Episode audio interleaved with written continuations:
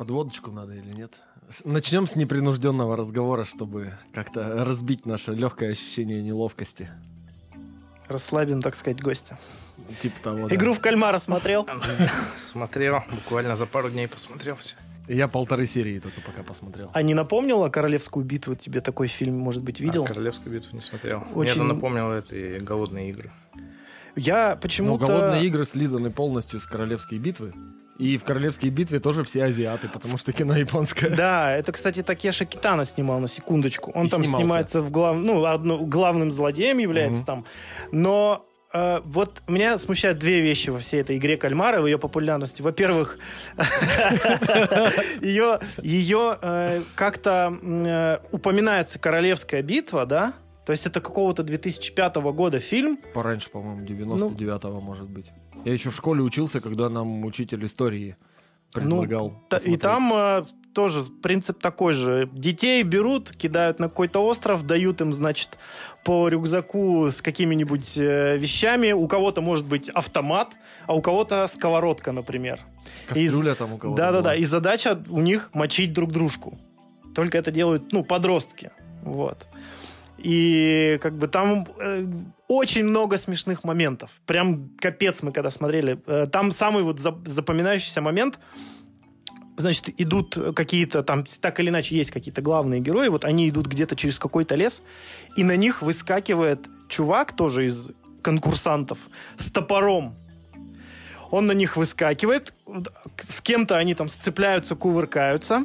И потом возникает такой момент, когда вот этот чувак, который выскочил на них с топором, он поднимается, у него топор вот так вот торчит из башки. Первая фраза, которую ему говорят его соперники, с тобой все нормально. Нет. И там много таких моментов, не говоря уже о том, что, например, э, в самом конце, когда они добираются вот до базы, э, где Такеши Китано, вот этот главный злодей, сидит и всем этим управляет, они добираются, значит, они приходят, э, стреляют, он, он сидит то ли на каком-то диване, то ли на кресле, уже не помню, они в него из УЗИ, по-моему, стреляют прям такую плотную очередь, он падает вот так вот. И начинает звонить телефон. А по сюжету у этого вот главного героя, у него там какие-то проблемы с... Ну, не у главного героя, вот этого главного злодея, у него проблемы с дочерью. И звонит телефон, и звонит дочь. И вот такой... Это пиздец. У нас можно материться, кстати. А, значит, вот лежит этот без, бездыханный Такеши Китано, звонит телефон, такая вот, как это, кадр вот этот такой, да. Эти стоят, смотрят, которые в него только что стреляли. Проходит какое-то время, и он просто очухивается, берет телефон и говорит, алло, блядь. И Нас с этого вообще разорвало. И он договаривает и умирает. Типа ну а что? Надо, знаешь ли, доделывать дела. Может быть, мораль в этом? Да, да. Доводи дело до конца. Старая японская поговорка. Э, У самурая нет цели. Сделал дело, умри смело, что-нибудь такое. Умри с честью. Я, ну что, погрелись, нет? Ну, наверное, да. Ну тогда здорово, организмы. Здрасте, здрасте. ХЗ подкаст. Георгий и Степан. Да, и не только. Сегодня у наших зрителей, возможно, у наших немногочисленных зрителей, возможно, возник вопрос, а что за мужик сидит с ними третьим? А, так вот, это, между прочим, не хрен с горы. Это наш друг-товарищ, блюзмен, музыкант, на минуточку. Но сегодня он с нами не поэтому, а потому что он еще и кандидат исторических наук, доцент кафедры новой и новейшей истории УРФУ. УРФУ же, да? Фу, все правильно. Евгений, если я не ошибаюсь, Юрьевич Чемякин. Да. Просим любить и жаловать. Всем привет, всем привет, кто нас смотрит, слушает. И что ж, Добро Сегодня пожаловать в царство предвзятого мнения, поверхностных знаний, но сегодня не таких поверхностных, с нами специалист. 27 выпуск, кстати. Квазинаучный, ХЗ. Короче, погнали. Все. Ебой. Давай, Жень. Че пришел? Прям, прям так с места в карьер. Слушай, ну, во-первых, хочу сказать, что для меня формат очень необычный, поэтому я не знаю, до чего нас доведет разговор, но посмотрим. Попробуем поговорить сегодня на разные темы. Будем надеяться, что просто хорошо поговорим в первую очередь. Как минимум, да, И хорошо будет интересно и познавательно, детка. Да, э, С умным человеком всегда приятно поговорить, особенно таким бестолочем, как мы. Ну и наши, Сегодня- кстати, да. наши слушатели тоже, возможно, ну, поймут, что мы растем. Да, и, Вот. и, может быть, не такие уж и бестолочи. Как нам там писали, чушь несете нередко. Да, чушь несете нередко. Это дословно. Это Или наш порите. любимый комментарий. Да, жалко, этот человек больше не, не появлялся. Поэтому никогда. сегодня чуши, я надеюсь, будет от нас по минимуму, от тебя мы ее точно не ожидаем. А зря. ну, Я- я ничего талантливый. страшного, ничего Что страшного. ж, имеем право в конце Чудеса концов. монтажа. А, так а куда ты полез? А тема-то? А, да. А тема, поскольку Евгений у нас занимается сейчас в своей научной деятельности постколониальной культурой, я так понимаю, в Ну да, очередь, что-то вроде. то поговорить мы решили, конечно же, не об этом, а о, собственно, колониализме. Но как специалиста по постколониализму, я думаю, ты знаешь, с чего это вообще все началось, какие-то истоки ты должен был изучить. Ну, я думаю, что да, попробуем И, поговорить скорее сегодня. всего, знаешь, ну и колониальная империя — это то, что создало наш мир таким, какой он есть сейчас. В этом актуальность нашего исследования. И, кстати, сегодня э, первый, можно сказать, ну, исторический выпуск. Да, историческая хуйня Процитировав великого классика. Ну да ладно. великого Оксиминога. Колониализм. Да. Ты просто, ну, спирту, выпей спирту. Да, у нас очень вкусный спирт. Я предлагаю небольшой регламент установить, чтобы тебе было тоже проще. Нам-то понятно. Значит, для начала, что есть колониализм? Откуда взялся? Зачем взялся? Ну, естественно, какие-то последствия, э, положительные и отрицательные стороны колониализма. Ну, давайте попробуем, да, об этом а, поговорить. Я бы вообще в качестве такого основного тезиса сегодня взял бы за такую исходную точку а, утверждение, что миграция – это один из важнейших вообще процессов в развитии человечества. То есть, начиная с того момента, как люди вообще расселялись по э, миру, да, и заканчивая там эпизодическими такими волнами миграции, а в том числе и, конечно же, новое время тут э, важно, потому что великие географические открытия и начало процесса колонизации, собственно, тоже как такой миграционной отчасти процесс. Вот. Мне кажется, что миграция это действительно основополагающий процесс, и, собственно, мир, каким мы сегодня его представляем, он без миграции просто невозможен. Но сейчас мы, в принципе же, живем в таком мире, где мы мобильны как никогда. Да, то есть мы сейчас привыкли говорить о глобализации, о том, что все границы стираются и так далее. Э, Конечно, сейчас поменялось вообще представление людей о мире. Оно, э, допустим, в новое время, в начале нового времени это было совсем не так. И, э, собственно, процесс колонизации – это один из тех первых процессов, который показал, что мир, он оказывается, во-первых, он большой, да, и не ограничивается Европой и какими-то границами, которые на тот момент представляли себе люди. Вот. Есть другие континенты, на них живут другие люди, другие животные, другие растения. Вот. И самое главное, что там тоже есть какая-то своя культура, и, соответственно, европейцы начинают общаться с другими. Ну, общаться. Контактировать. Я почитал немножечко об этом, обо всем. Ну, так сказать, да, общаться они начинают. Общение было своеобразным поначалу. Да. Ну, что с них с дикарей взять в те времена? Ну да. на- на- надо не забывать, наверное, да, что начало нового времени, то есть где-то так век 16 это, э, конечно, убеждение всех европейцев в главенстве вообще европейской, э, европейской расы, да, белой расы.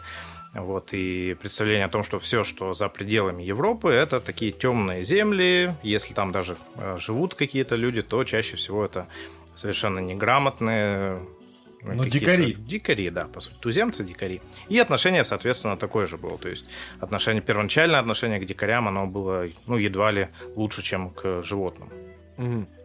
И отсюда все вот эти, э, там уже появляются они, конечно, позже, там 18-19 век, но вот эти знаменитые зоопарки, в которые в Европу привозили дикарей, туземцев, выставляли их в клетках, чтобы показать а, всему миру. Ну и подобное отношение, оно через все новое время проходит. А 18-19 век это же уже, в принципе, когда было особенно развито рабовладение американское. Ну да, безусловно. Это... Причем забавно, что европейцы покупали у местных вождей рабов в Африке, везли их в Америку, а в Европу-то особо же не возили. Ну да, в основном в Европе, конечно, не было такого э, рабовладения в американском его представлении, но зато они активно включились в этот процесс, и Британия, например, она значительную часть капитала сделала как раз за счет рабов... работорговли в Америку. Я думал, Франция в основном. Что Франция покупала рабов, везла, продавала их в Америке англичанам. Э, слушай, больше это именно британцы были, насколько мне известно.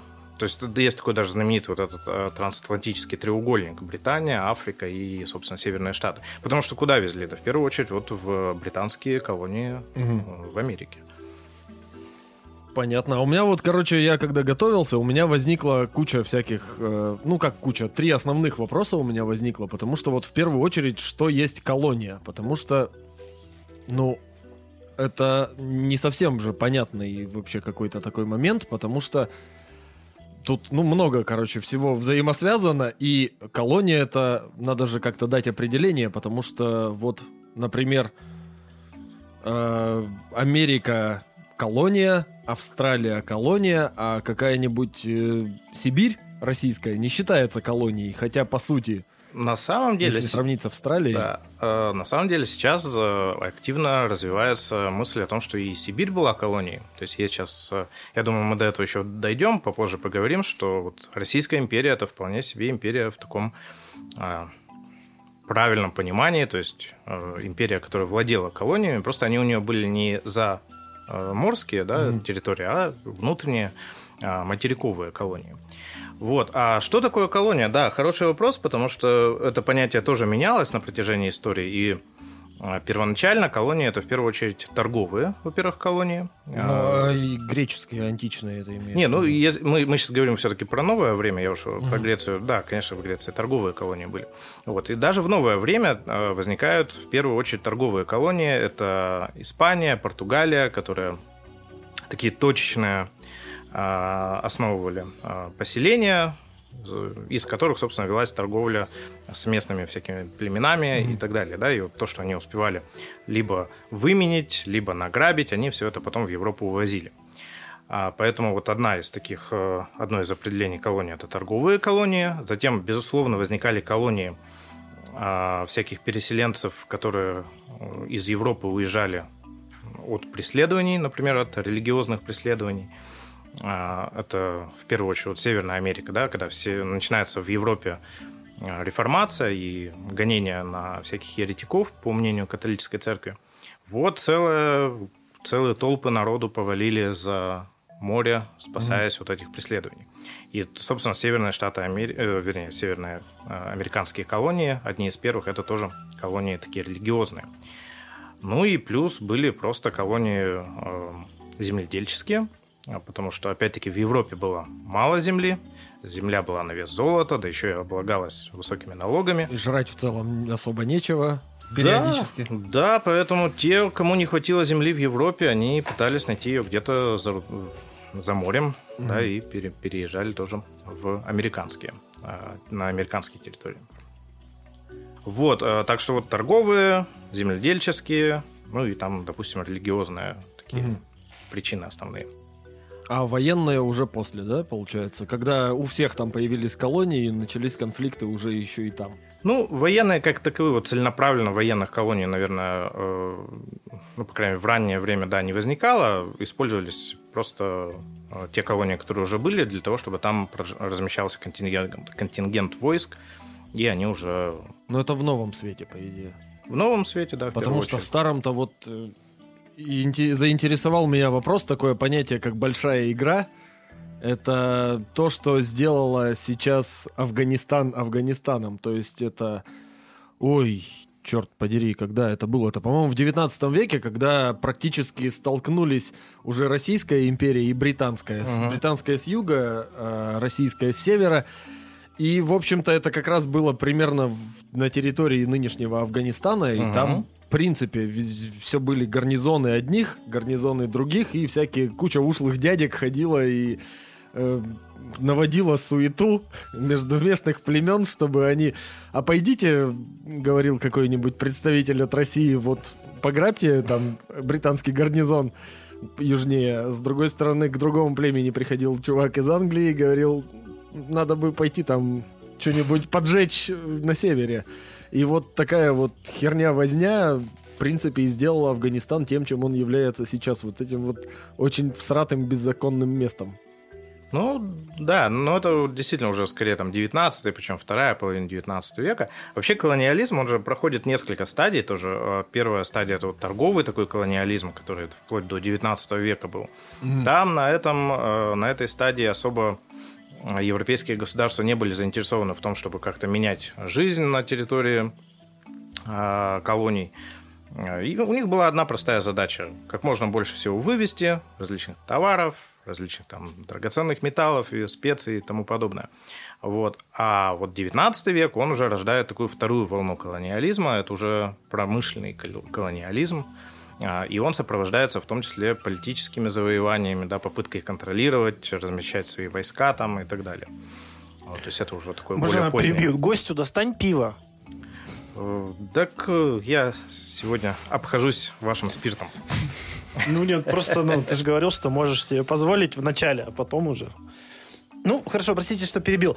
А я по поводу вот э, военных-то как раз-таки. Это же, ну, не, э, это было, я, насколько я понял, это больше стратегическое решение было, чтобы исключительно закрепить э, более-менее какие-то ключевые места, что если вдруг э, соперничество существовало между колониальными странами, правильно я mm-hmm. называю?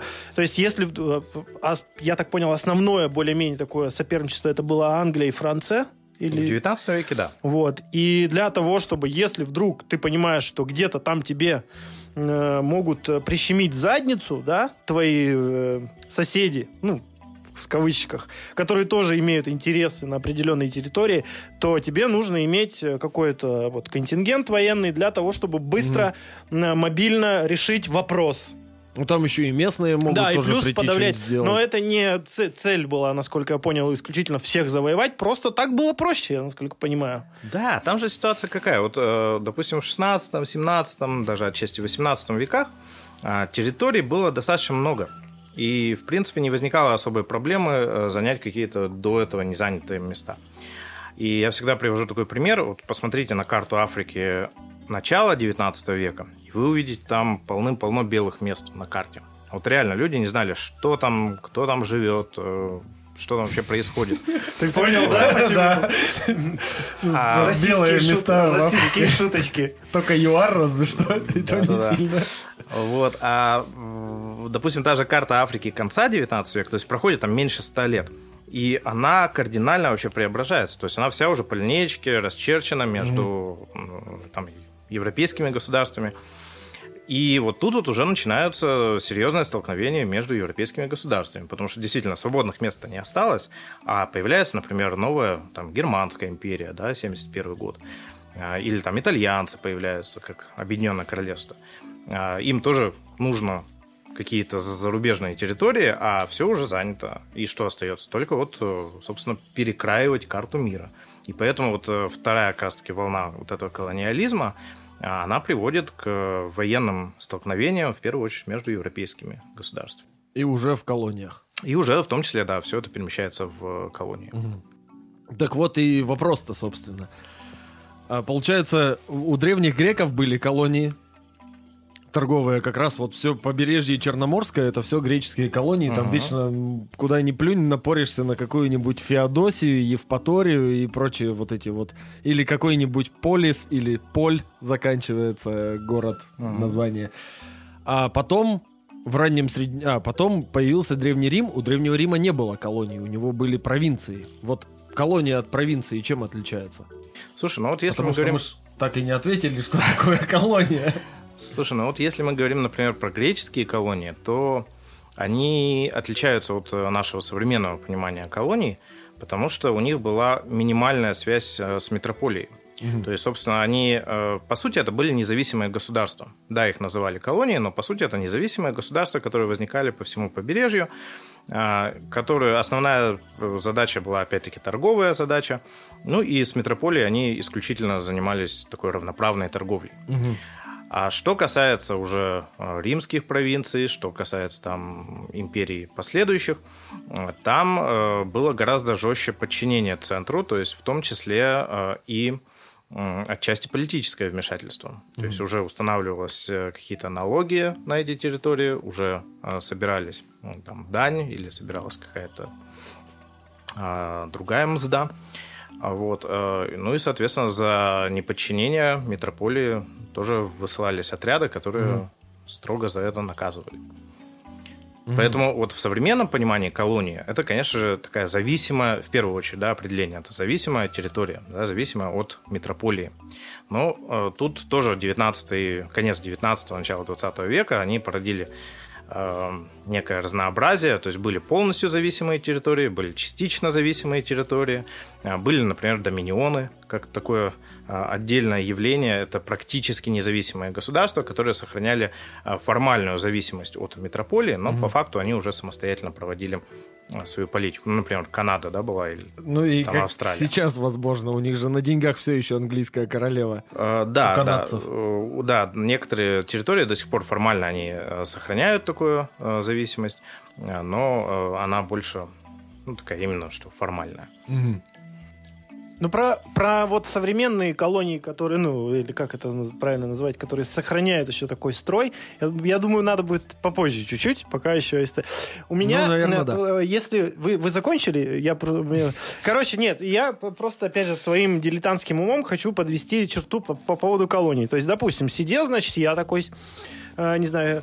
э, Степ-? Не-не-не, Степан, э, там, не знаю, Степан, э, допустим, 35-й, э, где-нибудь у себя в Англии, и такой, так, что-то скучно стало жить, торговать надо с кем-то, надо кого-то завоевывать и так далее.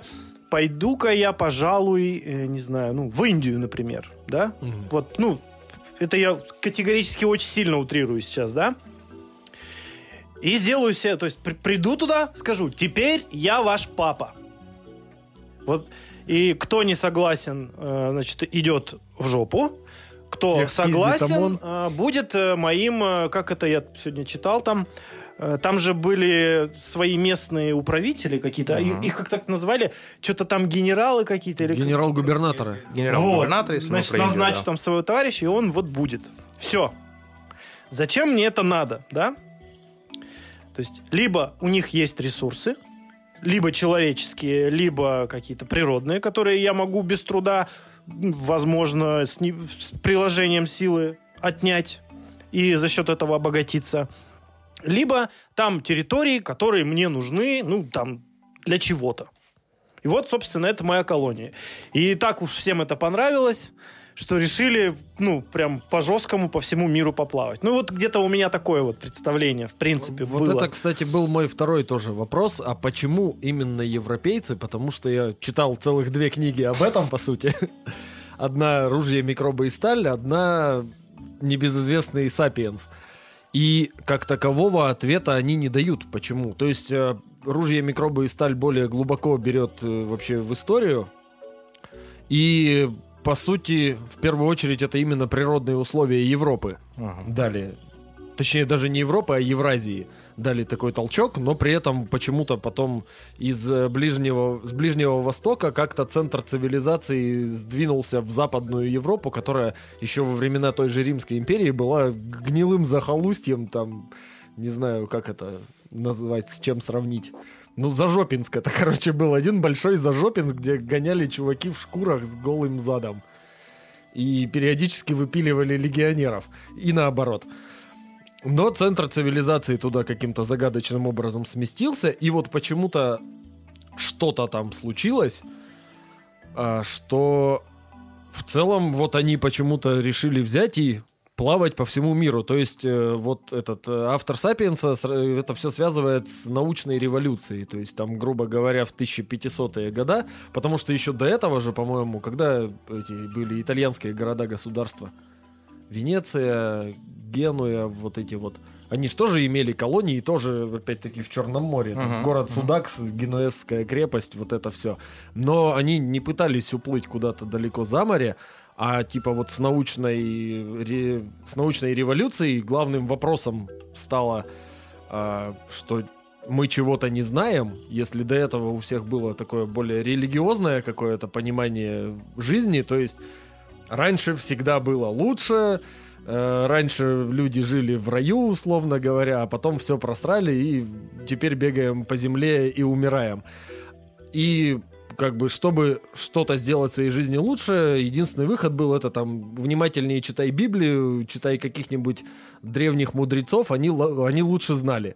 А тут появилась вдруг каким-то образом мысль, только причем у западных европейцев, о том, что мы не знаем там, по сути, ничего, и надо бы начинать узнавать. Появились вот эти первые карты, на которых не было морских чудовищ, а были белые пятна. То есть вот, а, а, а почему?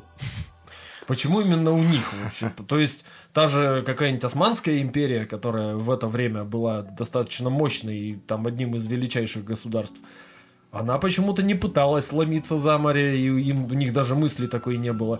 Китайцы, ну, там, конечно, своя атмосфера, свой мир, но они тоже не пытались никогда куда-то ломиться. Так они и к себе никого не пускали же. Ну, они, ну, в принципе, наверное, да. Ну, короче, единственная азиатская страна, которая начала вообще какую-то колониан... колониальную политику, колониальную. Я вот еще сидел, думал, куда шутку-то про жопу вставить. А ты сидишь Самое лучшее место, да. А, только японцы там чуть ли не в 20 веке, когда такие, черт, бля, будем империей. Ну, Поплывем захватывать Америку и доплыли до острова Киса, по-моему, он назывался, и дальше не смогли. То есть вот почему так? А, слушай, ну сложный вопрос, и на самом деле какого-то однозначного ответа на него до сих пор нету. Ты правильно упомянул про разные точки зрения, да, которые возникают, в том числе там и Харари, да, и так mm-hmm. далее. А, есть точка зрения, что действительно а, в целом европейская цивилизация вот так поднялась за счет действительно географического предопределения, да, то есть географический детерминизм. Вот, и, в принципе, она достаточно аргументирована, и мне импонирует, да, что вот, ну, в силу объективных факторов сложилось такое вот развитие западной цивили... европейской цивилизации. А есть точка зрения, которая там уже 19 век, да, появляются расовые теории о превосходстве вообще белой крови угу. и о том, что а, вот эта вот белая раса, она... После было? Ну, это было после, да. Но она же объясняла как бы события истории, то есть mm-hmm. она объясняла, вот мы такие вот впереди всей планеты, потому что мы просто лучше всех остальных. Потому да? что типа мы белые. Да, мы белые, мы лучше. С вот. нами Бог. Ну, условно говоря, да. Была религиозная, да, вот если мы говорим про раннее новое время, или да, даже про средневековье, да, все эти крестовые походы, это же тоже mm-hmm. такая попытка, да, выйти за пределы Европы а, с миссионерской целью, да, и с э, целью там всех этих варваров, дикарей, а, научить правильной религии, угу. передать им свою культуру. Вот, то есть тоже такая точка зрения была. А, но если мы вернемся вот непосредственно к началу колониализма и к началу нового времени, то э, одно из моих любимых, на самом, одна из моих любимых эпох а, это как раз переход от позднего средневековья к раннему новому времени, и она обусловлена очень многими факторами. Та же Османская империя, например, про которую ты сказал, а, что происходит? Она как раз к 16 веку начинает разрастаться, занимает э, значительную часть а, Евразии, и, а, по сути, она блокирует пути из Европы в Индию. ну, в Индию, в да, Индию вот на, на восток, угу. да, вот туда. А торговать-то надо, торговать-то все равно же европейцам жизненно необходимо. Соответственно, они начинают искать другие пути. То есть, если мы до этого вполне комфортно да, там торговали э, сухопутными путями, сейчас уже это невозможно. Угу. Вот отсюда появляется необходимость. Да, надо развивать флот, надо э, искать какие-то обходные пути.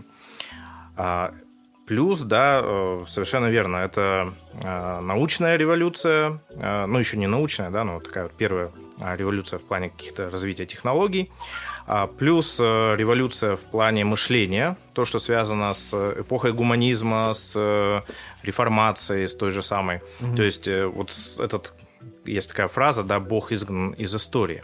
Вот, наконец-таки, от религиозного мышления отказались, стали подходить к более к пониманию мира с таких более рациональных понятий. И, соответственно, это тоже огромный скачок в развитии, это уже понимание того, что а, ну вот, как я говорил, да, мир не ограничен а, христианским миром, да, можно искать какие-то а, другие народы и так далее. И вот комплекс всех этих причин а, он и приводит к тому, что действительно в Европе того времени сложилась необходимость, сложились возможности mm-hmm. и все такое прочее, да, чтобы а, начинать э, искать пути дальше. Но mm-hmm. первоначальный вот такой вот импульс, это был именно э, торговый импульс, все-таки необходимость денежных каких-то накоплений, поиска ресурсов. Вот, получается, все-таки, грубо говоря, началось это все больше не из-за любопытства, а по нужде. Конечно, ну, да. По, э, желание, как по извлечения, там, выгоды какой-то. Вот это вот... Меня этот вопрос интересовал, потому что наверняка существовали люди, которые говорили, блин, чуваки, там по-любому столько всего интересного, мы столько всего узнаем, мы столько всего поймем, там, и так далее, и получим, да. А, э, но, на, скорее, ну, скорее всего, их, эти люди были в меньшинстве, которых интересовало исключительно э, научная какая-то выгода. В первую очередь, ну и кто давал деньги? Тот, кто Конечно. знал, что он их потом приумножит, эти mm. вложения. Вот. Конечно, да. Вот. Ну и, и плюс ко всему, а, вот к вопросу о научных каких-то да, а, накоплениях, а, к этому времени, вот опять-таки, да, там к концу 15-го, началу 16 веков, в принципе, появляются представления о том, что Земля круглая, да, что угу. можно вообще искать какие-то вот эти вот другие возможности, другие пути. Вот, поэтому э, научные достижения, они очень э, важны, но э, их бы не произошло, ну, вернее, как бы они не привели бы, наверное, к такому результату, если бы не покровительство власть имущих, да, которые mm-hmm. вот искали в этом свою личную выгоду. Ну, самая, по-моему, распространенная история это когда Колумб да, приходил да, да. там к кому? К королеве, и говорил о том, что мне нужно столько-то там судов. Он к своим португальцам да? приходил, говорил, дайте денег. да. Мы найдем путь в Индию через Запад и, и заработаем все бабки. А ему сказали, шел нах отсюда. И без тебя проблем хватает. И он пошел к испанцам, да, которые прикинули и такие, ну ладно, на. Что там, как бы два-три корабля Дорого, ну что ж, если окупится, хорошо, если не окупится, мы тебя повесим там или еще что-нибудь сделаем.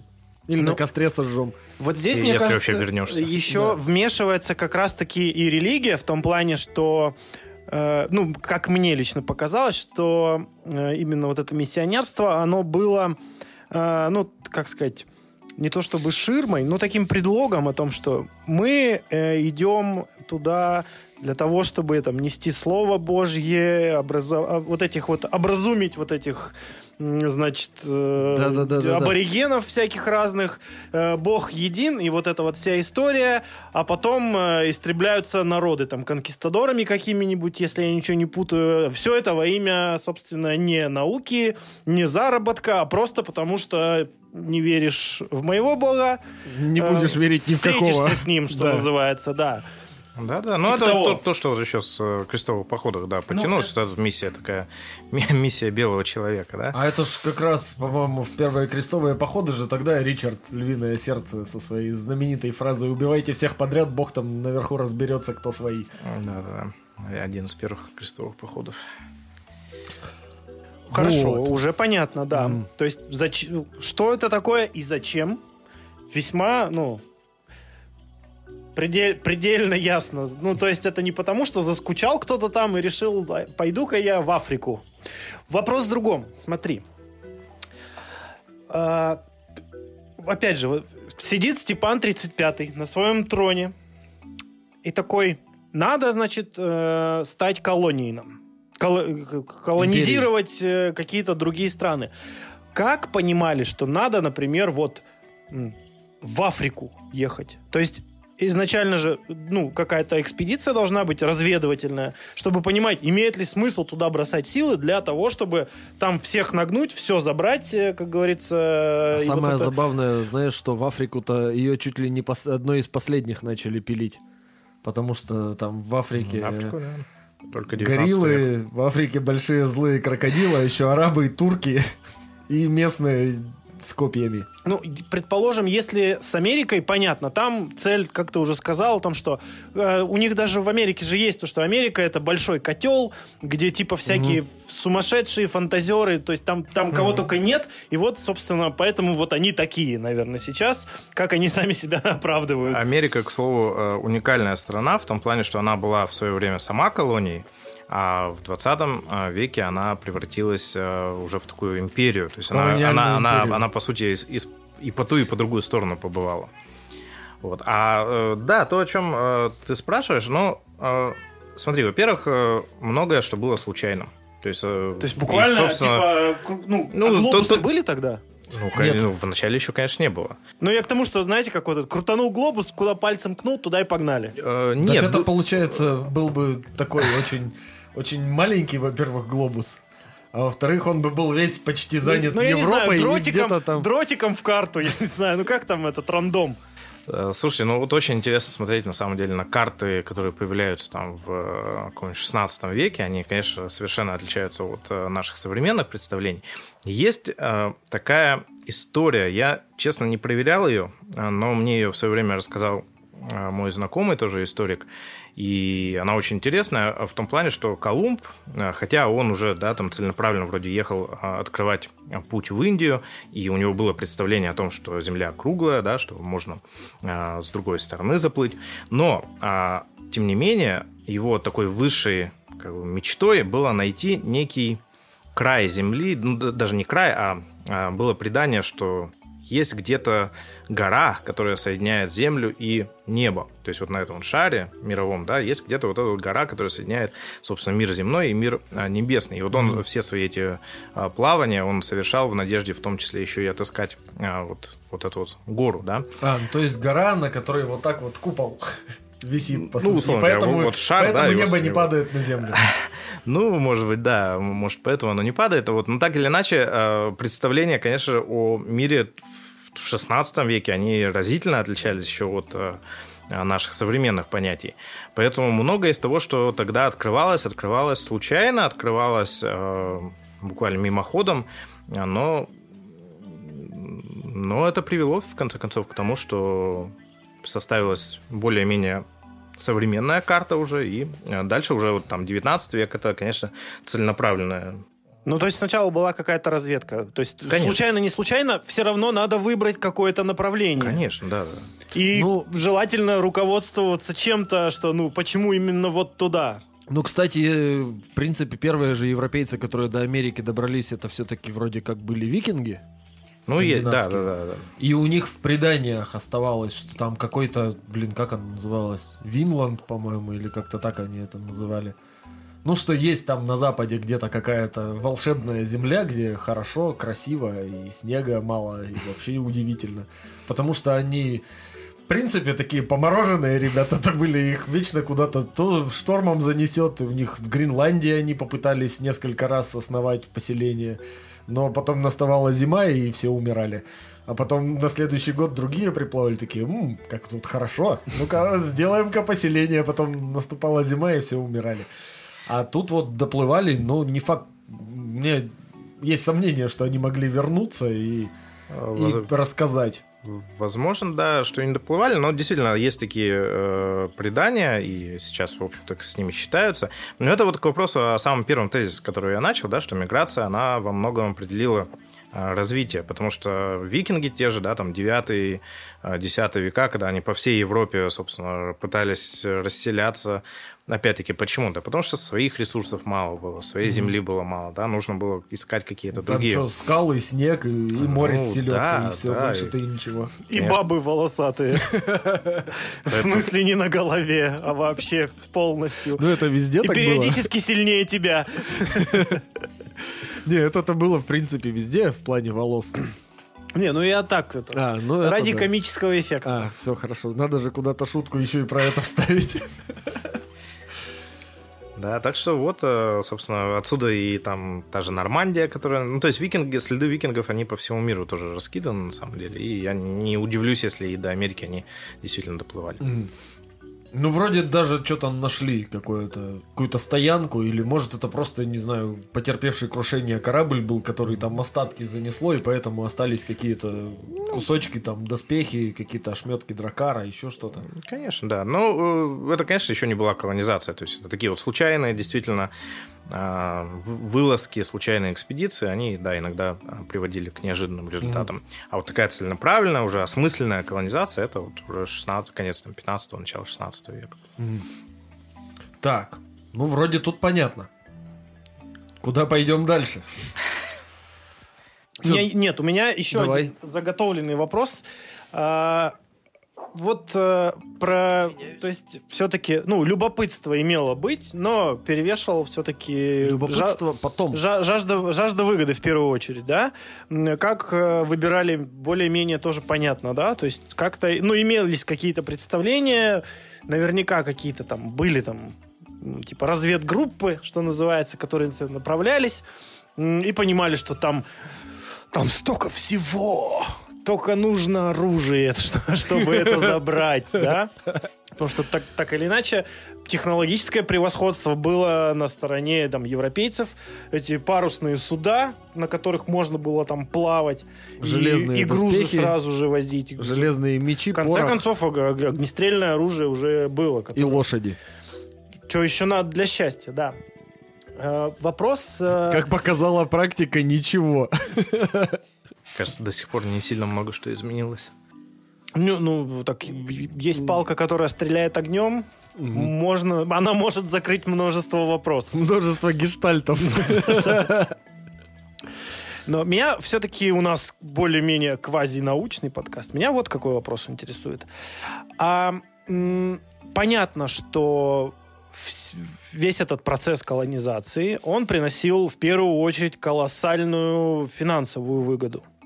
Это там ресурсы, там как, как и не, не Это живые, больше так и живые ресурсы. При- Предметы роскоши даже, скорее, Как в какой-то а, степени. этот процесс повлиял именно на развитие науки? Э, Я знаю, что точно этот процесс э, очень сильно повлиял на развитие медицины. Потому что европейцы привозили свои болячки, от которых не было уни- иммунитета у местных аборигенов, в свою об... и, и в обратную сторону увозили тоже. Я, я с удивлением узнал, что, оказывается, сифилис-то привезли в Европу Мгм.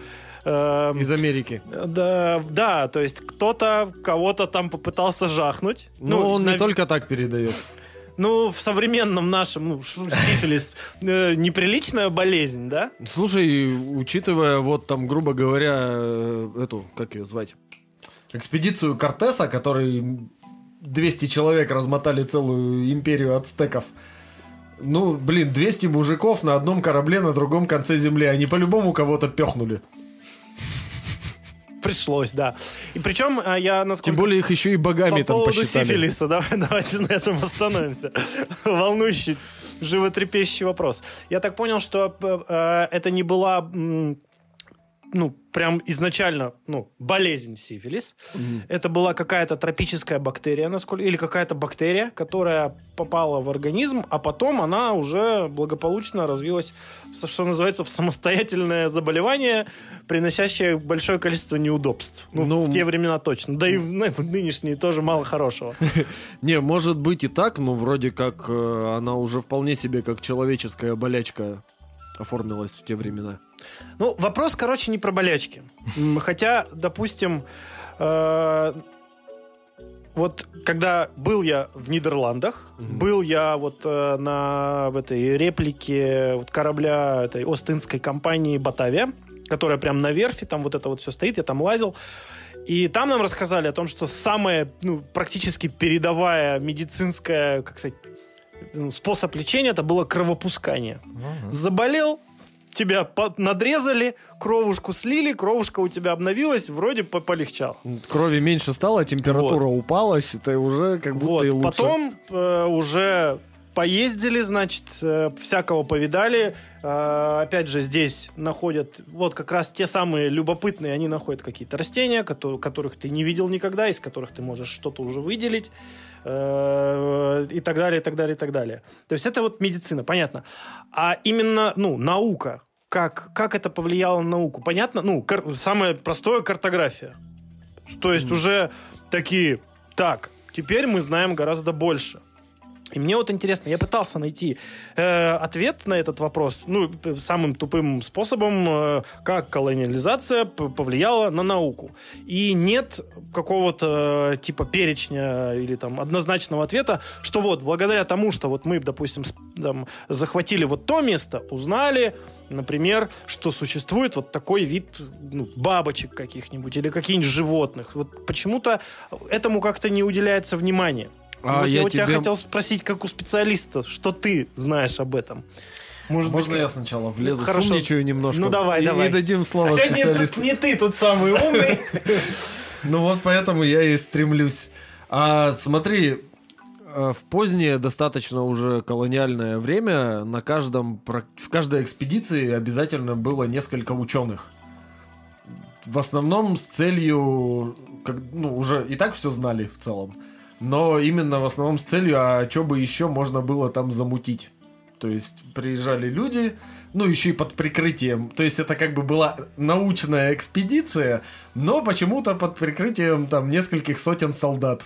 Ну С, да, э, два ученых, один священник и 300 человек просто такие... 300 Сопровождение. мужиков с ружьями. «А, Охраняем, а то Да, вдруг да, да. украдут.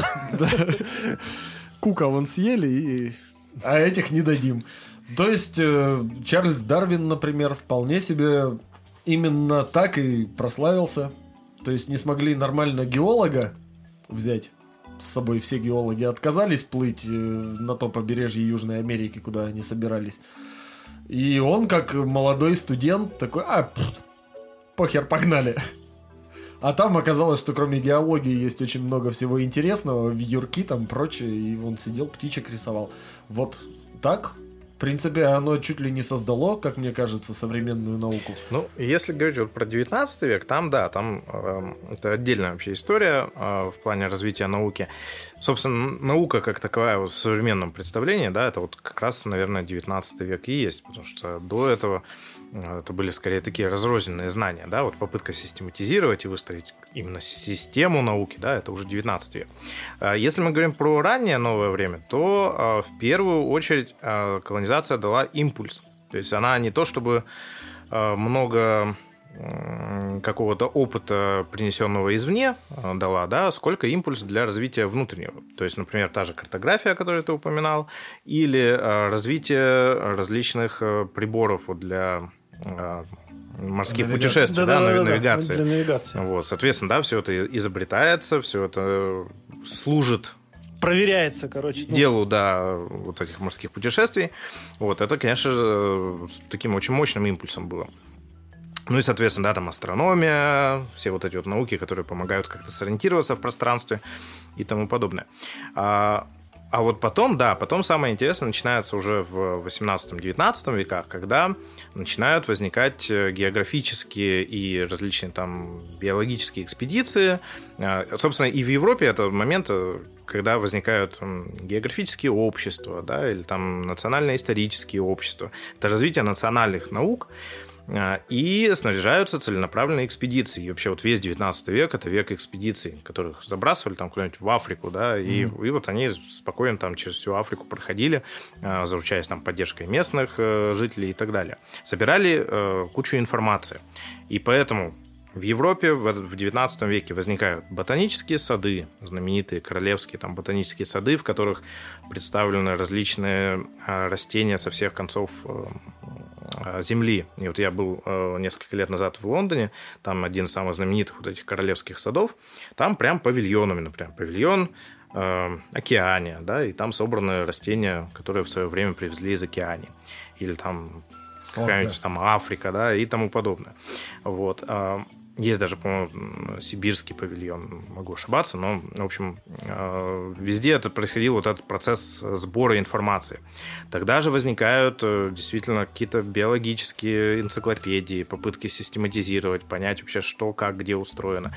Привозится куча э, образцов. Те же вот эти зоопарки, да, когда привозили людей, привозили животных, показывали их в Европе, пытались рассказать, изучить, понять вообще, что можно посмотреть в других землях. Вот. И это, конечно же, э, естественные науки очень сильно продвинул в этом отношении. Ну вот да, вот я и хотел сказать, что да, это все-таки в, в большей и основной степени повлияло именно на естественные науки. Вряд ли они приплыли в какую-нибудь забытом богу там Танзанию, не знаю, их там им там сказали дважды два четыре пацаны. Они блядь, на ту. Блин, ты же играл в цивилизацию. Ну, это было дело давно. Вот, там, чтобы изучить кораблик, который не тонет в двух клетках от берега, надо изучить магнетизм. М, Но вулканизм там никто не... Нет, это не изучают. Ну, а, а потом, кстати, нельзя забывать, например, про Восток. Это еще даже более ранее, а, если мы там говорим, допустим, про какой-нибудь, а, не знаю, там, 12-13 да, века, а, то Восток, вот бли- Ближний Восток, да, он же был еще плюс ко всему таким местом, где хранилась античная культура. А, И, собственно, когда варвары в Европе всю эту античную культуру уничтожили, вот, а в том числе достижения, ну, их нельзя назвать, наверное, в полной мере научными, да, но такие до, донаучные, да, а, они сохранились на Востоке, поэтому различные сведения, опять-таки, там в плане медицины, астрономии, каких-то, в том числе там, геометрия и так далее, оно сохранилось и было... Арабские цифры. Арабские цифры и так далее, конечно же. Все вот... э, Которые пришли из Индии. Я привез вам арабских. Батенька, да, как в этом, э, привези мне цветочек аленький. Вот Я привез тебе мешок арабских цифр. С гостиниц. Да, конечно, это все было. Но вот это еще даже доколониальная эпоха. И, э, по, по сути, ирония в том, что Европа к своему античному наследию а, пришла только через а, Восток, через арабов. Ну Дикари. да, есть даже мнение, что арабы создали средневековье, что-то в этом роде. Да, да, совершенно верно. Они были интеллектуальным центром мира в тот момент. В раннее средневековье, когда, в общем-то, всех в Европе жгли, если тебя не сожгли, ты умер от чумы. Вот у тебя было не сильно много А, вариантов. ну, кстати, э, не исключаю той возможности, что у тех же самых арабов э, различного рода технологии. Помнишь, у нас было в выпуске о том, что из... э, Самогонный аппарат? Нет, какой само... пла- плавильни были из навоза. А это этого. до арабов еще было. Это, А, это да? Я у просто египтян уже- было, но это, в принципе, Но так или иначе, все захватили где-то, где-то какие-то технологии все равно более-менее, наверное, ну, подтаскивались. Ну, или хотя бы смотрели такие и думали, о, нет, мы сделаем лучше. Или, э, типа, мы умеем лучше, но вот какую-то штучку отсюда мы у вас возьмем. Типа, Ну да, тут все, же зависит от э, степени развития тех народов, с которыми контактировали. То есть, конечно, на Востоке в этот момент это такие очень мощные цивилизации, тоже империи свои, и контакты с ними, они э, были в том числе и в плане обмена какой-то, каких-то технологий. Вот. А если мы говорим про Африку и там, не знаю, Южную Америку, то там в первую очередь это э, либо естественные науки развивались, либо ну, какие-то традиционные методы, которые тоже по-своему были интересны. И вот в плане медицины, например, почему нет? Ну, да, там э, Ну, намазаться лечить какой... местные болезни же надо как-то. Да, надо понимать, потому что ты ее наверняка увезешь с собой. Ну, в принципе, а так-то вообще э, самая главная проблема-то для э, колонистов это были в первую очередь болезни, даже не местные. Не... Во-первых, это цинга, пока туда М. доплывешь. Number А во-вторых, да, а во-вторых, это там всякие малярии, желтые лихорадки и прочая вот эта вот мерзость, с которой мучились, пока не изобрели антибиотики, по сути. А, Оспа сколько народу выкосила. А оспу из Европы как раз Ну, растащили да, по да, да. всему миру. Вот, кстати, по этому поводу, вот мне вот интересно, может быть, ты что-то знаешь. Э, Я почти более чем уверен, что в какой-то момент, когда уже более-менее все устаканилось, и вот началась э, вот эта свистопляска с болезнями, потому что наверняка из вас слышали, что куда-то могли специально привести какую-то болезнь для того, чтобы она там людей без иммунитета выкосила, тебе не пришлось потратить время и там, чтобы армия, там, чтобы всех убить, там, вот это вот все. Потом еще наверняка тебя еще кто-нибудь за это осудит, за то, что ты такой бых не вообще неправославный, который так, так вот грязно все это делает, ну, как, как, как умею выражаюсь. И наверняка э, было какое-то протобиологическое оружие, в том плане, что мы привезем туда им болезнь. Это, вы знаете, есть эм, распространенная байка, да, байка про то, что... Про как- одеяло с да, которые одеяло с оспой, они типа им раздали, они заболели, и там все по- по- поперемирали. Меня вот интересует. То есть, допустим, они такие, так, мы сейчас поступим военная, ну, военная хитрость, вот мы привезем им туда какую-нибудь болезнь, они сами от нее передохнут, а мы там кого надо добьем уже просто, либо наоборот привезем э, лекарства и скажем, мы ваши спасители, теперь вы нас э, любите, обожаете, отдаете нам всех своих женщин и драгоценностей, типа того. Э, Мне вот интересен Так сам... у них женщины теперь заразные, они сами на болезнь са- сам, сам процесс, то есть ка- как, э, происходило, то, э, вот, ну, грубо говоря, такие, так, едем, короче, в Америку травить индейцев, нам нужен э, человек, зараженный оспой. То есть прям, ну, Это его же, тогда надо же не было, это ж тебе не Resident Evil какой-нибудь, где вот эту фигуристую с вирусом Т штучку разбили, блядь, где-то там, и все, и все поперезаражались. Нет, у тебя должен быть носитель, у тебя другого способа нет э, болезни. А он, скорее всего, и был там постоянно Вот, в Европе, кто-то оспой болел. Так, нам нужен специальный человек, которого мы просто там запустим, знаешь, в массы под прикрытием. Он там всех, не знаю, поцелует, обнимет, э, оближет и так далее. Они там все поперезаряжаются. Потом мы уже спокойненько, это, собственно, это, всю голду подчистим там у них. Не, ну и биологическое оружие это в таком виде использовали еще в Европе, еще до. То есть э, в Европу, по-моему, даже чума, вот это как раз черная смерть, пришла один из первых разов, пришли турки, осадили какой-то город, чуть ли не Венецию, по-моему, даже. Э, у них началась чума, Венеция так и не сдавалась, они катапультами все трупы умерших от чумы туда забросили и ушли. Ну, ты через океан катапульт, какая нахрен должна быть катапульта? Ну, понятно, не, просто тут вопрос, э, я так понимаю, твой заключается в том, что мы специально возьмем чувака. Ну да, да, да. То есть Так, а ты представляешь, сколько месяцев плыть до Америки? Просто, в принципе, поскольку уже очень много поколений с этими болезнями европейцы имели дело, а были люди, которые так или иначе, он, возможно, сам не болеет, ну, короче, бессимптомные типа носитель. переноситель, переносчики. Да, да, да. А потом слушай, ну вот доплыли... я про это не подумал. Странно, почему я об этом не подумал. Мы в такое время живем, что у нас по этому поводу, что не день, то открытие. Да и, сейчас каждый из нас специалист по Да-да-да, по вирусологии. Мне, Вова, мне, знаете, нравится великолепно. Недавно видел картинка в интернете. э, Тут же скоро на Хэллоуин уже.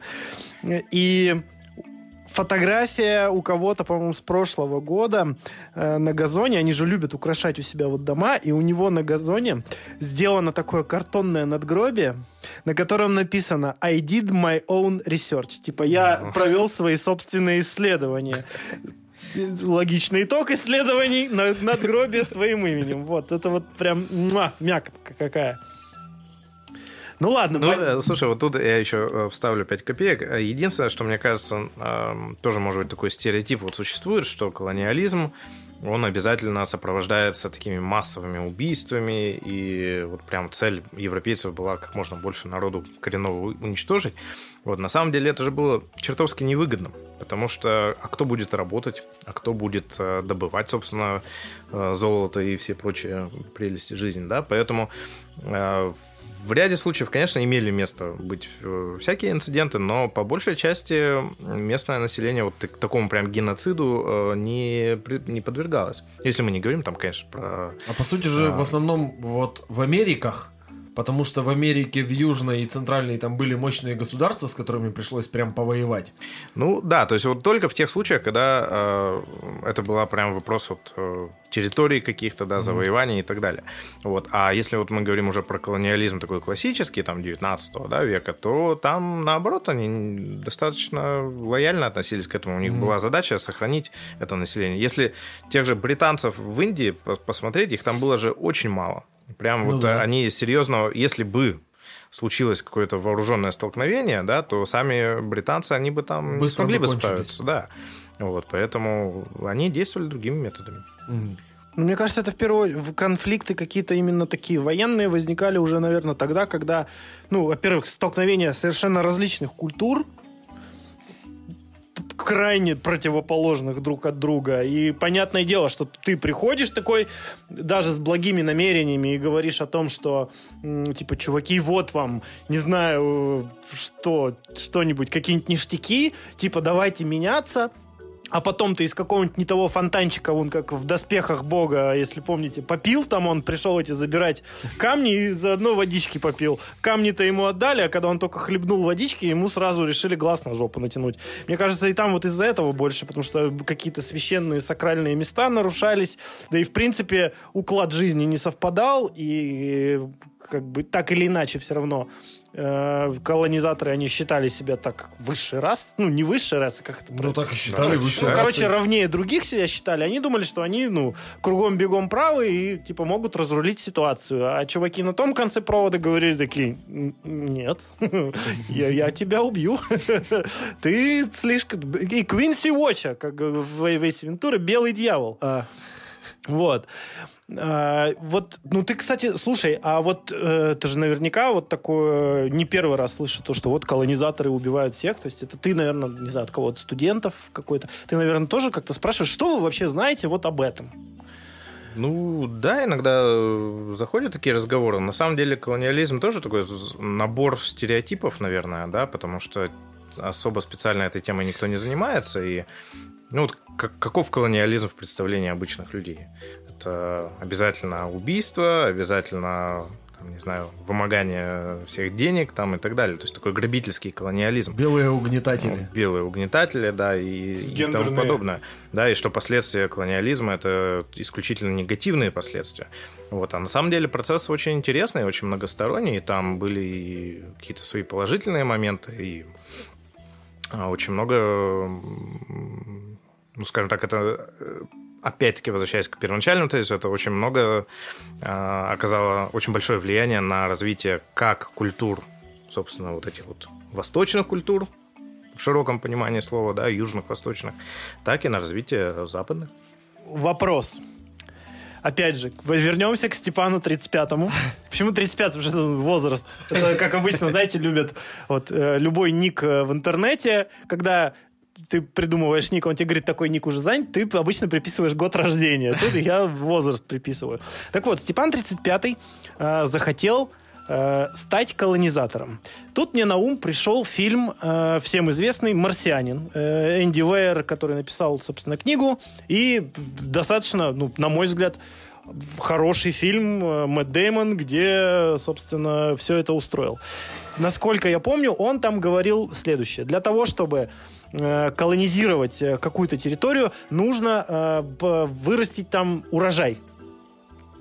То есть он там выс- из, э, из говна и палок, можно сказать, посадил картошку и такой, все, я колонизировал Марс, получается.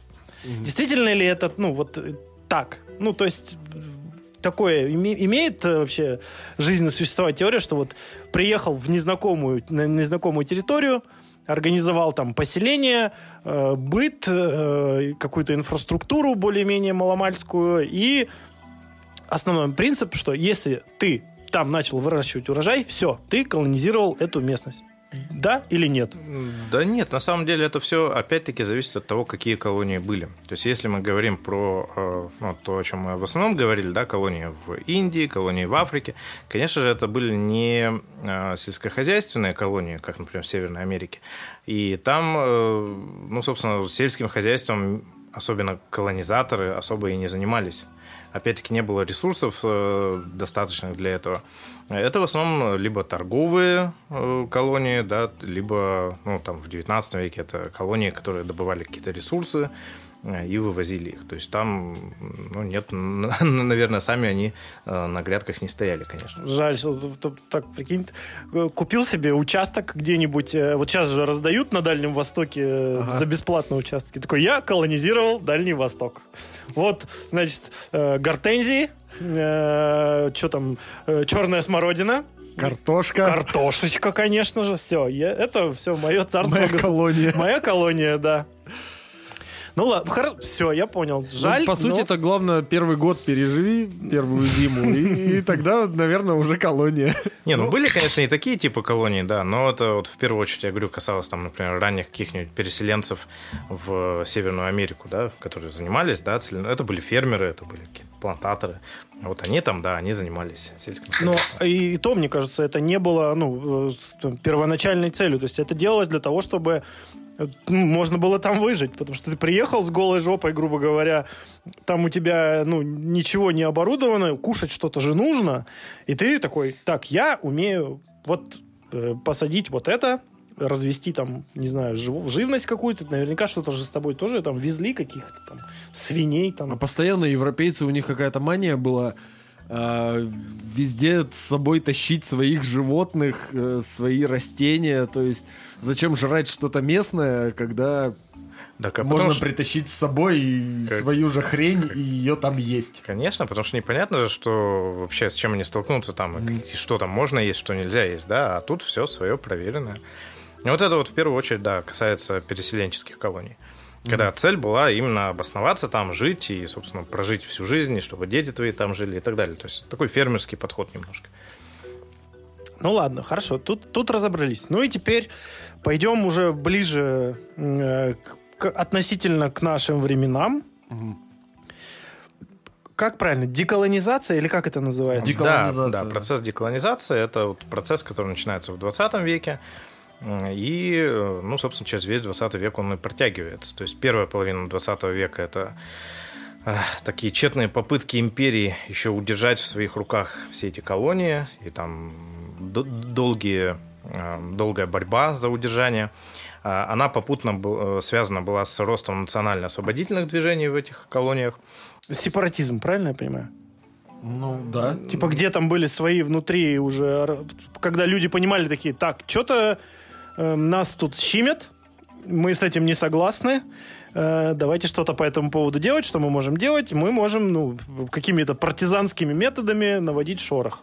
Такое. Ну, да, и отчасти- сопротивляться как-то. Отчасти да, то есть вот эти национально-освободительные идеологии, они э, возникают по всему э, миру, в, в разном виде они существуют. Там можно вспомнить и Махатму Ганди, который со своим там движением э, выступал в Индии, да, и африканские различные э, движения. Вот. э, И все это приводит к- в конечном итоге к тому, что после Второй мировой войны начинается такой глобальный процесс деколонизации, и колонии постепенно э, объявляют о своей независимости. И, собственно, у Европы к этому моменту уже нет достаточных ресурсов, да и на самом деле нет особого желания удерживать эти колонии в том виде, в котором они были. Это слишком затратное дело. А Европа после войны, она а, не обладала такими ресурсами, чтобы еще, еще и значительную руины. часть ну, по сути, да, то есть еще вкладывать деньги там в то, чтобы восстанавливать колонии, удерживать их каким-то образом, просто невыгодно. Гораздо выгоднее перестроить это на каких-то новых началах. И вот тогда возникает у нас британское содружество наций, как такая попытка сохранить империю, но уже в новом виде. А Тогда возникает попытка создать французский союз, такая не особо удачная, но тем не менее. Я узнал, что, поправь меня, если это неправда, ну, так про- прочитал, что Сталин и кто на тот момент после войны-то в Америке был? Рейган? Кто там был? Не, не Рейган. Рузвельт, возможно. Короче, Советский А, нет. Союз и Америка, они были Мгм. вот одними из первых, э, кто ну, был, поддерживал, что надо, короче, колонии, это вот нет, оставьте, убирайте, нельзя. Ну вот, слушай, насчет... э, Ну, вполне это... Я, я не читал такого, но это вполне в духе и советской идеологии, которая себя провозглашала таким освободителем, да, угнетенных э, по всему миру, и в духе Трумана, который тоже, в общем-то, выступал э, за... Я скажу по-другому. У каждого была своя цель. И главная цель была в том, чтобы вот образовалось огромное количество независимых государств, которые можно под свое влияние э, Короче, шкурный интерес у всех. Ну, ну, без- собой. безусловно, конечно. Вот, то есть, э, и вот Африка в этом плане очень показательный момент, да, когда там начинается э, деколонизация, и там 60-й год, да, это год Африки, так называемый, когда огромное количество государств получили независимость. И что там происходит дальше? А дальше начинается вот борьба между Америкой и Советским Союзом в рамках этой холодной войны за влияние в этих э, бывших колониях. То есть кто а, окажет наибольшее влияние, да, на кого будут ориентироваться. А, в первую очередь экономически, конечно же. И вот если посмотреть там на африканские государства, часть из них выбирают такой социалистический путь развития, начинают выстраивать контакты с Советским Союзом, а часть э, идет таким западным капиталистическим путем. Мне даже кажется, наиболее показательная не Африка, а Юго-Восточная Азия. Вьетнам, Корея. Да, да, в том числе э, все эти ситуации. Ну и, конечно, огромное количество э, бывших колоний, они обернулись в сторону Советского Союза. Потому что Запад, он у них э, еще свежи были воспоминания о том, что Запад это империя, они уже натерпелись от э, западных э, людей, да, а Советский Союз вроде как обещал А, Равенство, Братство, и вот братство, это и коммунизм. всё, да-да-да. Да-да-да. От каждого по способностям, каждому по потребностям. И вот как раз у меня тут э, прекрасно вытекает из этого мой вопрос насчет э, Советского Союза. Российскую империю мы немножко затронули, просто в школе же учили, что у Российской империи не было колонии. Она в целом была такая достаточно своеобразная, с одной стороны, потому что когда э, все европейские империи активно развивались в плане колоний, у нас чуть ли не премьер-министр какой-то говорил, нам не нужны колонии, крестьянство это наша колония, и типа будем их доить вообще до посинения, пока все не выдохнут. Что-то подобное он говорил. Но при этом, по факту, вот взять ту же Сибирь и сравнить ее с британской Австралией, то есть Австралия это то, куда выселяли толпы каторжников, Почему сейчас англичане и американцы плохо понимают австралийцев, хотя все вроде как говорят на английском, но по факту австралийский английский это своего рода феня. То есть каторжный жаргон в смеси с английским и немножко с вкраплениями разных э, местных каких-то словечек и понятий. И, грубо говоря, там также точно феня э, русская, которая вроде как основа русский язык, но если кто-то будет прям хорошо по ней говорить, мы не поймем, о чем речь, потому что там и из всяких из э, еврейских, из цыганских языков заимствования есть, просто какие-то понятия, рожденные в своих особых закрытых сообществах. То есть у нас всегда что? Сослать в Сибирь. В любой непонятной ситуации ссылай в Сибирь. Средняя Азия, в принципе, чем не колонии были Да, конечно, вообще да. вся. А, ну и причем во времена империи российской как раз то, что в твоей лекции я слышал про бремя белого человека, а там же как раз вот эта вот большая игра, когда вводили в очередной раз войска в Персию, прям про- говорили, мы идем туда не с целью завоеваний, а с целью утихомирить диких людей, вот что-то типа того. нести Что они там все друг друга режут, душат, убивают. Мы туда просто придем с войсками и станет тихо, мирно и хорошо. Миротворческая миссия. Типа того, да, при- операция по принуждению к миру. М. А, Один момент, подожди. Заговорили о твоей лекции. А, Для слушателей, зрителей. Э, Обязательно у тебя это же лекция в каком виде? В видеоформате, в каком? В А, аудиоформате? Да, есть пара лекций, которые выложены в соцсетях, в том числе видеолекции. Вот, я к чему? Потому что ссылочки на это все дело мы тоже опубликуем, В чтобы все-таки человек у нас действительно серьезный. И не только мы, чтобы это все посмотрели, послушали, но и наши зрители, слушатели тоже. Кстати, одну вещь забыл. Яндекс Музыка, Google подкасты, Apple подкасты, YouTube, Instagram, Telegram, Castbox, господи, под FM, что там у нас еще? Телеграм. Вроде... Все. Да. Если что, слушайте. Ну так, это Везде, где можно слушать стандартная подкасты. процедура, но надо напоминать о ней. а Как ты вдруг. говорил в прошлый раз, может быть, скоро и Spotify. А, точно, я же тогда напиздел и так ничего и не сделал. Ладно. А, и второй, соответственно, вытекающий из этого вопрос. а, Советские республики. А, А Это колонии или не колонии? Потому что ведь, с одной стороны, их, грубо говоря, доили. Опять Средняя Азия, Узбекистан. Просто занимался тем, что выращивал хлопок. Больше там ни хера не было. Чуть ли не еду завозили в одно из самых плодородных мест Советского Союза. А оттуда просто тащили хлопок, хлопок, хлопок, хлопок и больше хлопка. Это как спайс в дюне, только хлопок. Потому что из него даже порох делают. Нужно больше хлопка. Да, хлопок должен течь. Слушай, ну с Советским Союзом и вообще с э, Россией тут очень интересная ситуация, потому что, во-первых, сейчас, э, ну, мне кажется, все больше и больше в науке утверждается точка зрения, что, во-первых, Российская империя – это все-таки империя, И э, в этом плане Советский Союз, он, э, как и в случае с Америкой, очень интересный такой феномен, потому что, с одной стороны, когда он возникал, провозглашалось, что мы империю разрушаем, мы освобождаем всех тех, кто находился в зависимости от Российской империи. А с другой стороны, сама, сам Советский Союз – это, по сути, создание новой империи. То есть это такая реколонизация, да, условно говоря, создание новой, новых колоний. И эм, вот что вообще такое колониализм, да, как вот отличить это колониализм, не колониализм? Он характеризуется, во-первых, экономическим э, воздействием, экономическим давлением, да, выкачиванием ресурсов, выкачиванием э, каких-то денег из э, колоний, а во-вторых, э, сильным культурным влиянием. То есть mm-hmm. утверждение своей модели в качестве такой основной. И все это мы видим и в Российской империи, и э, мы это видим очень наглядно в советское время, угу. потому что экономически выкачивали средства, выкачивались, да, э, модель идеологическая, да, вот эта советская модель насаживалась, насаживалась, да, то есть в принципе это не что иное, как колонии. И вот сейчас эта тема очень актуальна, и буквально вот в это самое время я принимаю участие в том числе в международном проекте, который а, посвящен деколонизации. И а, я просто смотрю э, тот, скажем так, э, список вопросов, которые там обсуждаются а, среди, в том числе, европейских специалистов. Это советская колонизация и советская модель, она одна из самых э, обсуждаемых на сегодняшний момент, потому что долгое время действительно к ней как-то не особо присматривались.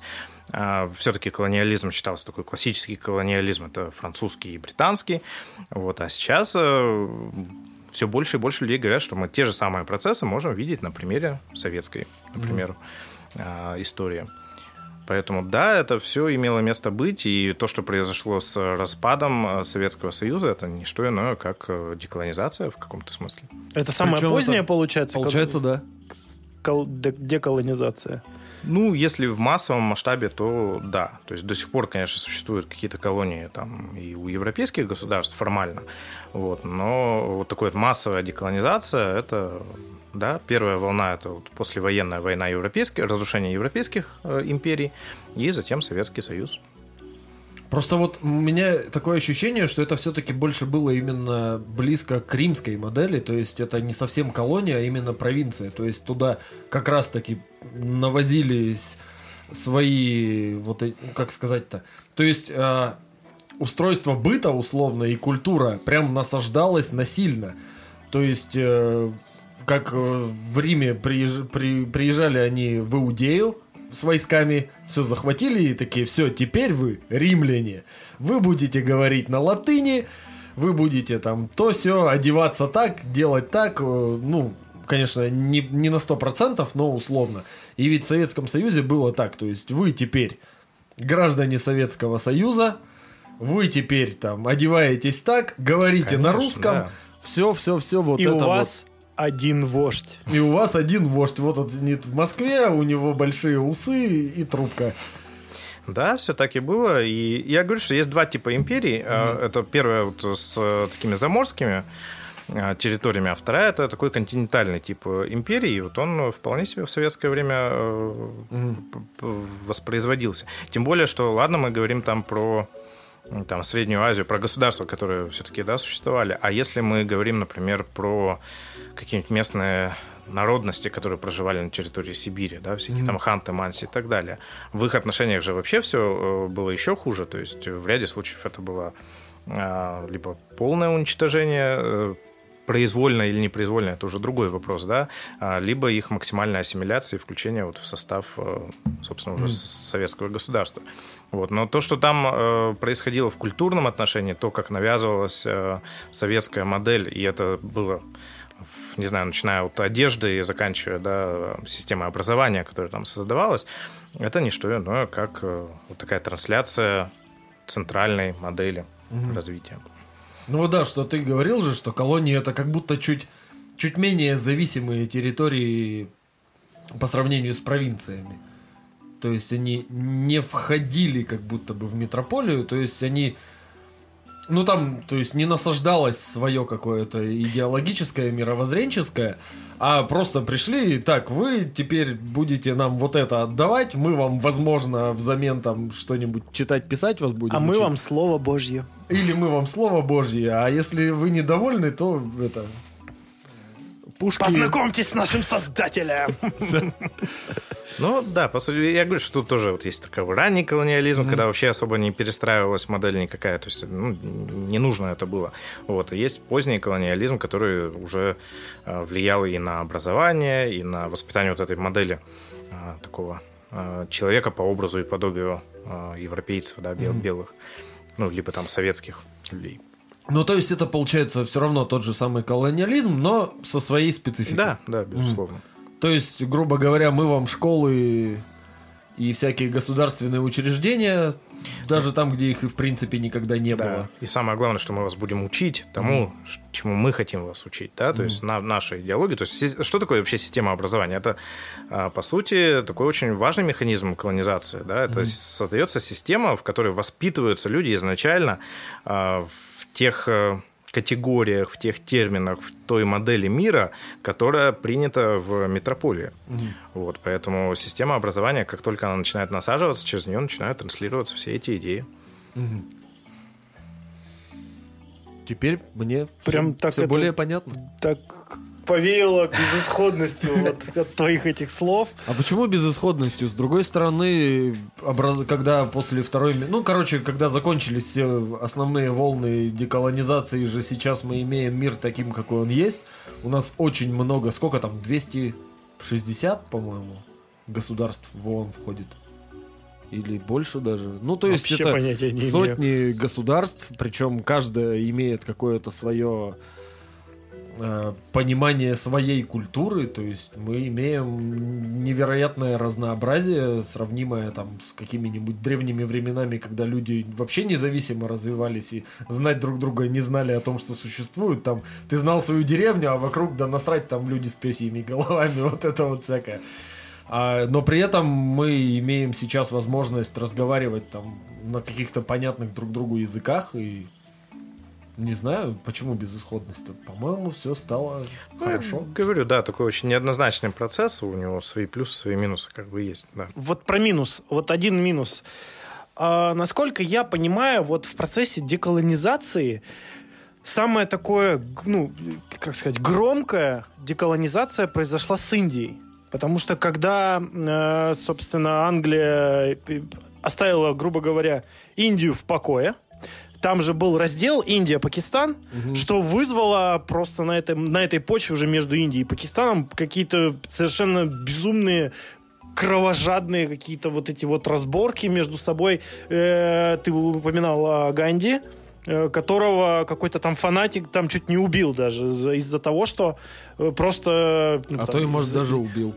не-не-не, я читал, что типа была попытка, то есть он чуть-чуть. Ну, я, я к тому, что вот э, как только э, страна-колонизатор покидает ну, свою колонию, там начинается просто Бардак. бардак, мягко Конечно. говоря. Грубо говоря, там начинается пиздос какой-то, да? Э, э, Я почему вот так это воспринимаю? Мне отложилось в памяти фильм «Миллионер из трущоб», если смотрели. Там э, вот был момент, когда э, у главного героя погибла мама, потому что как раз-таки из-за конфликта с индусов с пакистанцами, и там просто чуваки залетают куда-то с палками и начинают всех месить. И в, в это никто не вмешивается. Это типа, ну, нормальная история такая. Жестокая, но типа нормальная. Ну, представь себе, сколько много-много лет э, был начальник откуда-то из-за океана, который говорил, будет вот так. И тут он просто собирает манатки и с фразы «ебитесь как хотите» отплывает Ну за да. море. И что, надо же как-то жить дальше, надо же какой-то порядок иметь, и появляются несколько амбициозных людей, которые Ща я вам всем скажу, как надо жить. А Вот. другой такой, а вообще-то мой прадедушка до того, как приплыли белые дьяволы, был тут царем. Появляется какой-то еще третий хрен и говорит, а я вот читал Карла Маркса. И ж начинается что? Ну, собственно, тот самый пиздос. Да, причем э, Индия, конечно, это очень такой яркий пример, то, что там с Индией и Пакистаном произошло, но э, если посмотреть опять-таки на историю Африки, история Африки второго, второй половины 20 века это постоянная история гражданских войн, переделов и тому подобное, потому что там еще очень сильный э, национальный фактор идет, когда европейцы делили территорию Африки, они же не принимали во внимание, что там условно говоря, часть племени может жить на территории одно- одной колонии, да, и там, по- подчиняться одному государству, а часть племени на территории другой. И вот после деколонизации эти все вопросы, они всплыли, и до сих пор, собственно, Африка, она тонет в последствиях этого всего. И вот тут вопрос. все-таки деколонизация, она принесла больше пользы, как ты думаешь? Или Слушай, не- нельзя так тоже однозначно судить. Я говорю, что очень сложный процесс. И, конечно же, э, говори- можно говорить о том, что деколонизация привела к всплеску вот таких э, гражданских конфликтов, к местному геноциду, к очень тяжелым последствиям и так далее. Но с другой стороны, да, появилась а, национальная независимость, стали образовываться национальное государство. А, просто э, вся проблема в том, что этот процесс, который, допустим, в Европе был растянут на века и на века, да, он здесь происходит очень в сжатых э, временных рамках. То есть буквально для того, чтобы образовалось национальное государство, там проходит несколько лет, и все те процессы, которые должны происходить плавно и аккуратно, да, выработка государственного аппарата, выработка каких-то норм, законов и так далее, все это здесь очень, э, очень обостряется. Поэтому я, я не сторонник э, говорить, что там колонизация это однозначно плохо, а деколонизация однозначно хорошо, но и обратная тоже точка зрения не совсем корректная. Ну, нет, я, я тебя не прошу категорично как-то высказаться по этому поводу. А, просто, опять же, вот говоря о стереотипах, то есть типа в большинстве, в массах мнения колонизация, убийство, вот это вот все. И, казалось бы, надо отменить. Деколонизация отменяет, и такое ощущение, конфликты. что начинается, ну, не, не больший, но можно, можно сказать, ну, там, сопоставим пиздец. Просто, когда ты всю жизнь жил, и за тебя кто-то думал, а потом э, резко теперь ты думаешь сам, а прикол-то в том, что тебя не научили думать-то самому. Тебе сказали, теперь ты веришь вот в это, делаешь это, носишь это и знаешь вот это. А потом, э, как ты сказал, ебитесь как хотите. А, а Идите в жопу, пацаны, а я домой. Да. Типа вот так примерно, наверное, было все. Мы, мы тут поимели все, что хотели, свалили. И такое ну, я, возможно, это воспринимаю потому, что вот деколонизация, это она уже, ну, в наше время, в современность происходила, э, и как будто бы уже, ну, типа, много всякого знаем, много всякого видели, и казалось бы, можно это как-то все более-менее типа культурно и аккуратно и деликатно сделать, но, как ты говоришь, в короткие сроки все просто собрались и свалили домой. А вы занимаетесь чем хотите. И ну, они это... такие, а, ты мне не нравишься. Ну, ну по это... сути, смотри, вот э, взять опять как э, Афганистан как пример. Mm-hmm. То есть это же было государство, там, где три основных народа, пуштуны, таджики и кто-то третий еще. Не помните? О, вот, я только то есть, пуштунов и помню. Когда сделали Афганистан, и, в общем-то, эти три народа и остались тремя народами, а как единое целое, как афганцы, они себя не успели воспринять. То есть это государство трех народов, которые друг друга не особо любят. И точно так же взять ту же Африку, которую вот по карте посмотреть, там границы ровные, по линейке черчены, ну да. Откуда там взяться какому-то порядку? И всему прочему. Тут, тут же еще какой важный момент. Э, есть у нас деколонизация как политический процесс, да, то есть формальное предоставление независимости, да, и так далее. А есть еще э, процесс э, избавления вот от этого от этих моделей, которые были навязаны, причем веками, да, проецировались на местное население. И возникает тоже, опять-таки, справедливо вопрос о том, что а что касается нашей национальной культуры, да, вот наших национальных каких-то интересов, представлений и так далее. То есть, конечно, хорошо, когда э, все вроде выстраивают, всем говорят, как надо э, одеваться, жить, там, что исповедовать и так далее. Но, с другой стороны, а где в этом национальный да, интерес. И поэтому вот эти вопросы, они во второй половине 20 века очень сильно обострились, потому что каждое государство, и до сих пор этот процесс идет, ну, до сих пор он очень актуален, поиски вот именно вот этого своего голоса, который был за время колонизации, по сути, потерян. И непонятно сейчас, что из этого было привнесено с Запада, что у нас является нашим национальным. Нужно ли избавляться от того, что было привнесено полностью, или мы что-то все-таки будем а, сохранять там, да, и как-то происходит да, какой-то вот синтез этих культур, восточной и западной. Вот, то есть все эти вопросы, они очень а, острые, очень резкие, и, к сожалению, решить их как-то однозначно, и как ты говоришь, да, что вроде там 21 век, да, как- как-то можно их культурно решить, но вот как показывает практика, это процесс очень болезненный. Я думаю, что он растянется еще не на одно десятилетие. Ну, и это вот как раз вот вопрос подводит. Ты упомянул о том, что ты сейчас прямо вот сейчас, не, не прямо здесь у нас, но э, принимаешь участие. Давай, вот, вот напоследок, под Про- конец. Про, про этот проект Пуху рассказать. Да, давай. Ну, это на самом деле один из многих таких проектов, которые связаны как раз-таки с э, обсуждением а, процесса деколонизации, да, с таким понятием, как деколониальность, то есть вот это вот наследие а, культурное, в первую очередь, да, и интеллектуальное, э, идеологическое наследие колониализма. Вот. э, Непосредственно наш э, проект, он заключается в том, чтобы э, немного рассказать о как раз таки о постсоветском пространстве в этом контексте. Эм, Как через искусство сейчас, вот сегодня происходит такое пробуждение э, национального голоса. Как, э, допустим, где-нибудь, не знаю, там в Казахстане, Таджикистане, или там, доп- допустим, мы работаем еще и с эм, такими странами, как Венгрия, Румыния.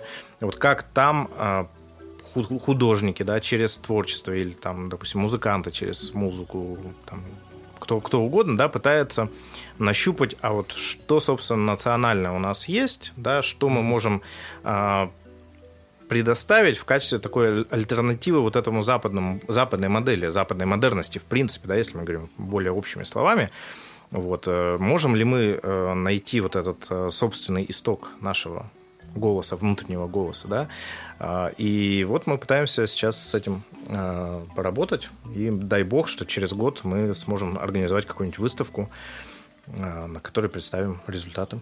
Подожди, а мы это кто? А, Ну, вот в нашей команде там э, работает исследователь из Румынии, исследовательница из э, Венгрии и я. То есть нас вот три человека, мы сообща договорились попробовать э, сделать такую выставку. А как вы нашли друг друга? А, Это европейский проект, он называется Europe Lab. Они каждый год, по-моему, или там раз в несколько лет а, организуют такие общие ну, общие проекты, собственно, да, э, собирают специалистов по европейским государствам, Э, там 30, по-моему, государств, которые э, втянуты в этот проект, и организуются круглые столы, благо нынче это все очень просто делается по, в, в онлайн-формате, вот, на котором специалисты, которые занимаются этой темой, находят единомышленников и сообща уже дальше работают. Так, подожди, то есть я правильно понимаю? Короче, вот э, чуваки, там э, явно эта инициатива не из России поступила. Да, это, по-моему, британская, э, берлинская. Э, короче, сидят э, немцы такие. Значит, нам нужны специалисты. э, Сидят немцы такие. ну, что ты начинаешь? Ну, Э, напоследочек. Хватит. Что у тебя за... Гитлер, Гитлер, Гитлер, Гитлер, Гитлер, Гитлер. Короче, э, я к тому, что сидят вот эти чуваки и такие, так, нам нужно найти специалистов.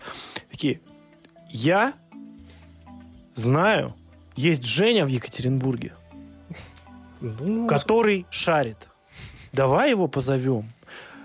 Вот я в этот момент я преисполняюсь на самом деле гордостью за, за мою, ну, можно сказать, вторую родину, да, потому что я не, не, не коренной уралец, но я в том плане, что, типа, не из Москвы, там, не откуда-то там еще, где, понятно, ну, для, для большинства, ну, что, ну, Урал, ну, там вот они сидят, там, суровые уральские мужики, про них там, не знаю, ну, что вот про Урал? Э, Ну, наша про- Раша. Про Челябинск только какой-нибудь, да? И, и тут э, такие, вот есть крутой спец, давайте. И это не наши говорят, а это говорит, ну, короче, авторитета у них побольше явно, чем у наших. И такие, вот это классный чувак, берем его, он вообще нам поможет. Вот Ну, э, почти что так, может быть, это все, Или ты не, как-то не- не столь. себе? То есть, конечно же, заявляют. То есть, первоначально э, мне э, действительно каким-то образом меня нашли, ну, судя по всему, по Ну, по явно моим ра- ра- по- по моим ра- фоточки ра- красивые ну, там скорее твои. всего, по, по работам, которые я С писал. микрофоном в основном фоточки. Да. Вот. э, Потом мне прислали, прислали информацию про это мероприятие. Я написал заявку, и вот из всех заявок, которые по всему там, по всей Европе были э, посланы, э, какое-то количество интересных проектов было отобрано. Вот. Но на самом деле вот у нас на, в Екатеринбурге есть еще специалисты по деколонизации, и я совсем недавно принимал участие в э, шестой, по-моему, да, Уральской биеннале, а в рамках как раз-таки проекта по деколонизации. У нас э, замечательные исследовательницы тоже делают его. А Он связан больше с такой деколонизацией а, литературной, текстовой. Так что специалисты есть, и специалисты хорошие. Я уж не говорю про других специалистов в других областях. И приятно, когда это замечают.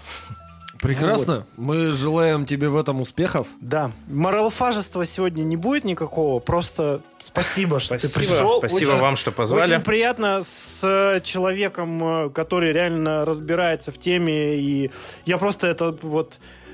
Ты, возможно, какое-то волнение у тебя, наверное, было, не знаю, потому что ты сам сказал вначале, что у тебя какой-то такой ну, Новый формат. формат. непривычный. Но вот потому как ты сегодня ровно, четко все излагал, спокойно, ни одного мата причем, да? Это моя преподавательская мы. традиция. Нет, ну это, это само собой. э, то есть, э, когда тебе нечего сказать, э, ну, скажи мат. Тебе, слава богу, есть что сказать. и Это очень здорово. И, и самое главное и крутое, что у нас вот прям сидит такой человек, вот прям здесь, на диване. И это самое крутое. Э, Поэтому спасибо тебе, что ты пришел. Интересно, понятно, все рассказал, потому что у меня были э, сомнения в плане того, что ну, ты в силу профессии ты будешь, э, ну, все-таки, как это сказать, ну, сложновато, да? Но я понял, что вот в этом плане тебе, наверное, не первый раз объяснять обезьянам таким, как мне, как, как минимум, о чем-то таком серьезном, важном, и действительно, ну, это же сколько времени вот это все занимало. Поэтому вот спасибо тебе огромное. Спасибо вам. ХЗ подкаст. Георгий, Степан и Евгений. Я думаю, эксперимент удался. Никаких экспериментов, только, только нормальные вообще движухи. Все. ХЗ подкаст, все, всем пока-пока. Все. Всем Мы пока. Погнали тусоваться. Счастливо всем.